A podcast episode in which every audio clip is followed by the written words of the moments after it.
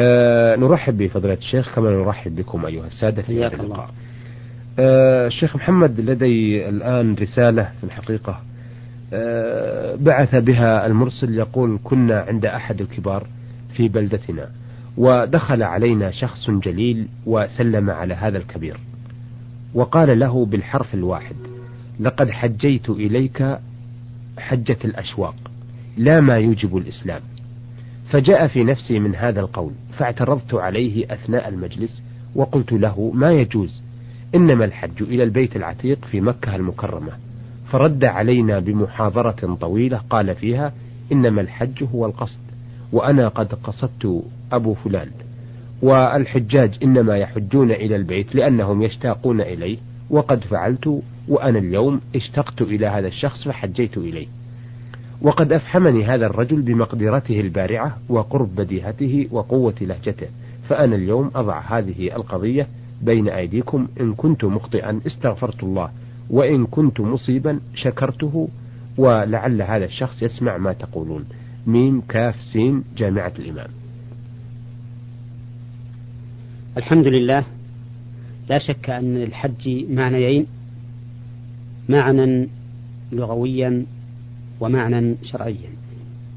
أما المعنى اللغوي فهو ما أشار إليه هذا الرجل الذي رد اعتراض السائل عليه وهو أنه يراد به القصد.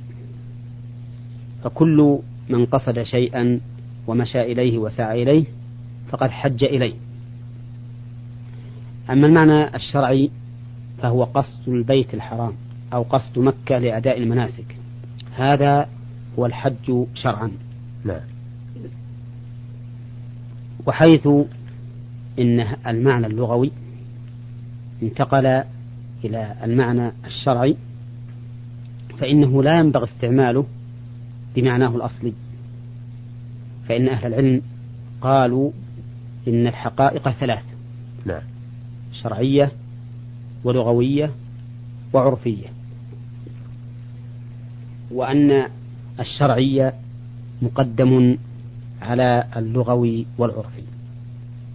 وعلى هذا المسلمون الآن يعتبر الحج في لغتهم هو قصد مكة لأداء المناسك. نعم.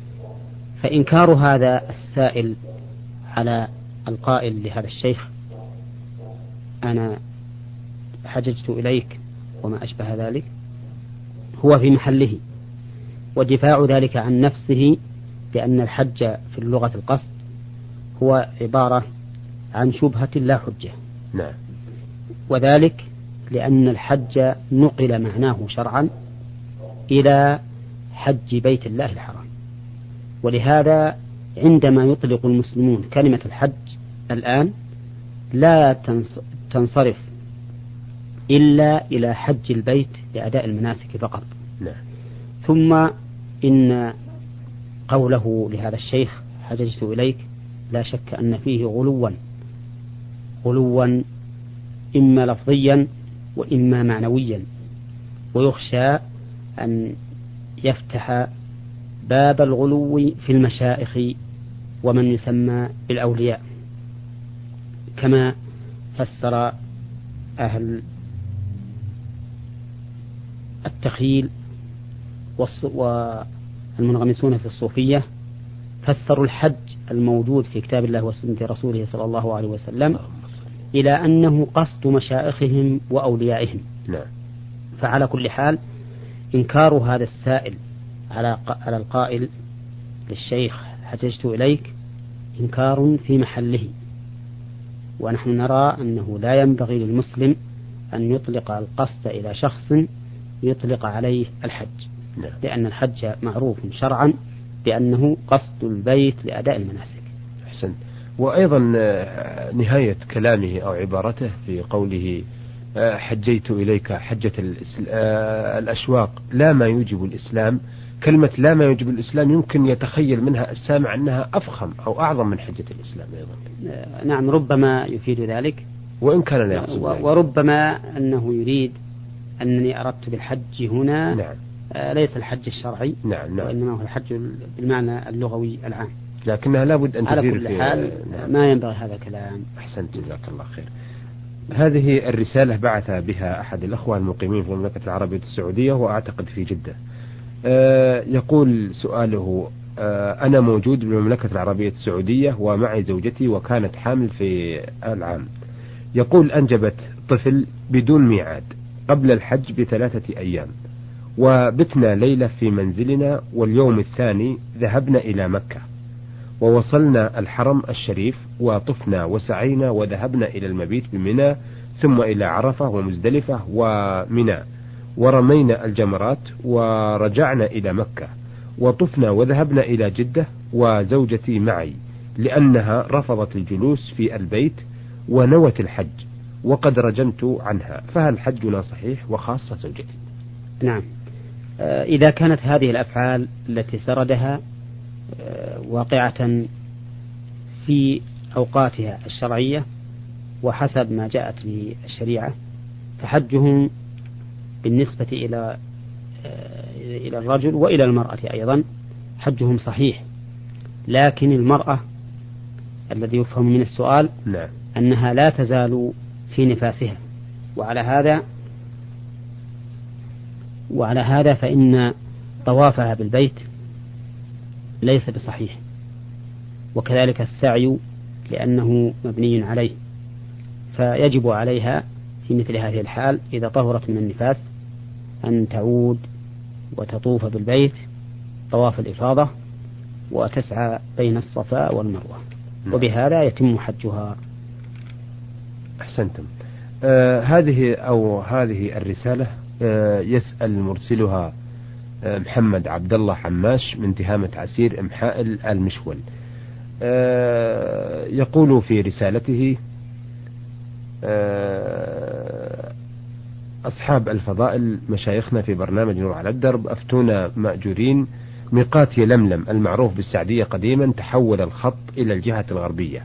وهناك لوحة مكتوب عليها الميقات ولوحة مكتوب عليها السعدية.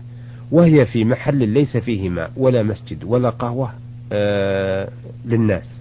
في هذه والناس في هذه الحالة تائهين وقد انقسم الحجاج والمعتمرون إلى قسمين فمنهم من يتجاوز الميقات بحوالي خمسة كيلو ومنهم من يحرم قبل وصوله للميقات بحوالي عشرة كيلو.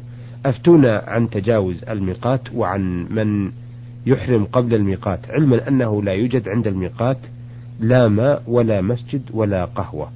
وكيف لو بني مسجد وجعل ماء بالميقات لكان حسن لمن يهمه الأمر. أولا قبل أن تتفضلوا بإجابة السؤال يا الشيخ محمد نقول للأخ محمد عبد الله عماش من تهامة عسير محائل المشول أن الدولة الآن والقائمين على الأمر قد اعتنوا بهذا الميقات وبهذا المكان وهم الآن سائرون في بناء المسجد وفي تخطيطه و آه، أيضا في إيجاد الماء وفي إيجاد كل ما يلزم من يقصد البيت ويريد أن يحرم. أما السؤال أما السؤال عن الإحرام قبل الميقات بعشر كيلوات أو بعده بخمسة كيلوات فيتفضل الشيخ محمد بن صالح العثيمين للإجابة عليه. الحمد لله. أما تقديم الإحرام قبل الميقات فإنه لا ينبغي لكن إذا كان الإنسان لا يدري أو كان يريد الاحتياط بحيث لا يعرف أن هذا المكان المعين. هو الميقات فيحتاط خوفا من أن يفوت الميقات قبل أن يحرم فلا حرج عليه في ذلك لكن متى علم الإنسان أن الميقات هو هذا المكان المعين فإنه لا يحرم قبله. وأما بالنسبة لتجاوز الميقات قبل الإحرام فإنه لا يجوز بل يجب عليه أن لا يتجاوز الميقات حتى يحرم لأن النبي صلى الله عليه وسلم قال فيما رواه ابن عمر رضي الله عنهما يهل أهل المدينة من ذي الحليفة. يهل نعم. وكلمة يهل هذه جملة خبرية لكنها بمعنى الأمر. أي يجب عليهم الإهلال من ذي الحليفة إلى آخر الحديث فهذه المواقيت لا يجوز لمن أراد الحج أو العمرة أن يتجاوزها حتى يحرم نعم.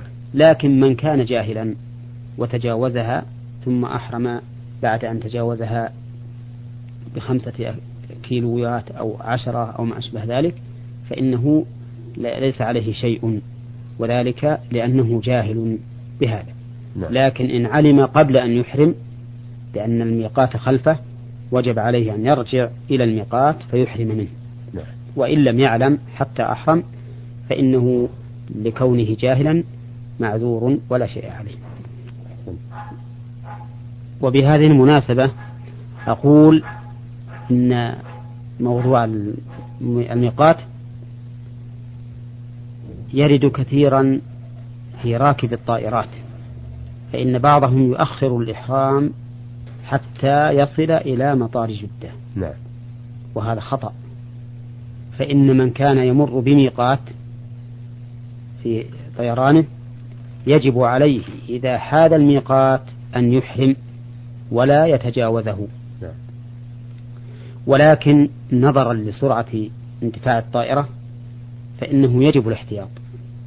بمعنى أن يتأهب قبل أن يحاذي الميقات يغتسل في بيته أو في المطار ثم يلبس ثياب الإحرام ثم إذا قارب الميقات أحرم. بحيث لا تمر الطائرة بالميقات إلا وقد لبى بالنسك الذي يريد الإحرام به. نعم. أما من لم يمر بالميقات كالذي يأتي عن طريق بور سودان. وسواكن وما أشبهها من الجهة الغربية التي لا تحاذي الميقات لا رابغ ولا يلملم فإنهم يحرمون من جدة. ودليلنا على ذلك أن النبي صلى الله عليه وسلم وقت هذه المواقيت وقال هن لهن ولمن أتى عليهن من غير أهلهن ممن يريد الحج أو العمرة وقال عمر رضي الله عنه حين شكا إليه أهل العراق أن قرن المنازل جور عن طريقهم قال انظروا إلى حذوها من طريقكم نعم. أي إلى ما يحاذيها من طريقكم فإذا كان هذا فيما يحاذي الميقات من من الأرض فكذلك ما يحاذيه من الجو نعم. وأما ترخيص بعض أهل العلم بالإحرام من جدة لراكب الطائرات فإنه بعيد من من الأثر والنظر. أحسنت. آه هذه الرسالة وردت من الجمهورية العراقية. يقول مرسلها إني صديقكم الجديد علي حسن فبعد هذا أرجو منكم أن تقبل مني أو تقبلوني صديقا لهذا البرنامج. فالحمد لله الذي جعلنا جميع المسلمين أخوة فبعد مزيد الاحترام أقدمها لكم. آه، في الحقيقة نقول يا أخ علي حسن حسن آه، علي حسن من الجمهورية العراقية نقبلك أخا في الله مستفسرا عن أمور دينك. وأسئلتك إن شاء الله تعالى نطرحها على فضيلة الشيخ محمد بن صالح العثيمين آه، يقول سؤالي هل إذا مات شخص صالح ولي هل ينفع أو يضر بعد موته؟ يعني موت هذا الشخص أم يفيد؟ يقصد أن هذا الولي إذا توفي هل ينفع الناس أو يضرهم؟ أو ماذا يكون في بعد وفاته؟ الحمد لله. لا شك أن أحق الناس بالولاية نعم. وأعظمهم ولاية هو النبي صلى الله عليه وسلم. نعم. وقد قال الله له آمرا إياه أن يبلغ الأمة بأنه لا يملك لنفسه نفعا ولا ضرا إلا ما شاء الله. فقال تبارك وتعالى قل لا أملك لنفسي نفعا ولا ضرا إلا ما شاء الله. ولو كنت أعلم الغيب لاستكثرت من الخير وما مسني السوء. نعم. وأمره كذلك أن يقول للناس بأنه لا يملك لهم مثل ذلك فقال قل إني لا أملك لكم ضرا ولا رشدا. فإذا كان هذا في أعظم الناس ولاية وأقربهم من الله تبارك وتعالى وهو محمد صلى الله عليه وسلم فما بالك بمن دونه نعم. من الأولياء فكل ولي أو نبي أو ملك فإنه لا يملك لأحد نفعا ولا ضرا إلا ما شاء الله والذي يملك ذلك ويدبر الخلق هو الله عز وجل فإذا كان الولي لا يملك الضرر ولا النفع في حياته فكذلك أيضا لا يملك النفع ولا الضرر بعد موته نعم. من باب أولى لهذا الأولياء ليس لهم حق في تدبير الكون ولا في نفع الخلق ولا في ضرر الخلق. والواجب على الإنسان أن يعلق ذلك بالله عز وجل وحده لأنه هو المالك له. ف... ثم إنني أقول لهذا الأخ ولغيره إنه يجب التحقق من انطباق وصف الولاية على من يوصف بها. فقد يقال هذا ولي وهو عدو. قد يقال هذا ولي لله وهو عدو لله عز وجل نعم. لأنه يضل الناس. ويصدهم عن دين الله الحق ويغريهم بما يكون على يديه من الخرافات والخزعبلات وغيرها. وميزان الولاية هو ما ذكره الله تعالى بقوله ألا إن أولياء الله لا خوف عليهم ولا هم يحزنون الذين آمنوا وكانوا يتقون. نعم. فمن كان مؤمنا تقيا كان لله وليا.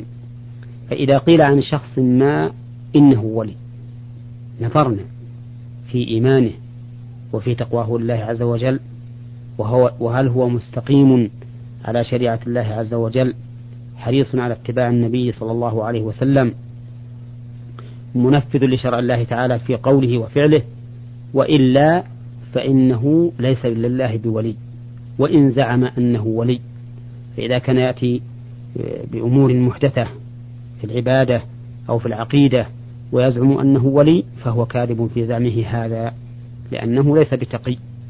والولي هو المؤمن التقي. نعم. نعم. أحسنت.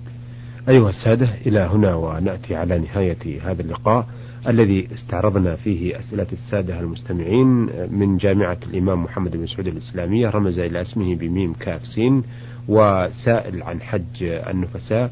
والسائل محمد عبد الله حماش تهامة عسير محائل وعلي حسن حسن الجمهورية العراقية.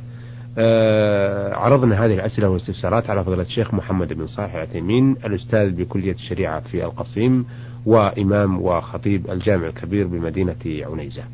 آه شكرا لفضيلة الشيخ وشكرا لكم أيها السادة. حتى نلتقي بحضراتكم إن شاء الله نستودعكم الله والسلام عليكم ورحمة الله وبركاته. نور على الدرب. برنامج يومي يجيب فيه أصحاب الفضيلة العلماء على أسئلة المستمعين الدينية والاجتماعية. البرنامج من تقديم وتنفيذ سليمان محمد الشبانة.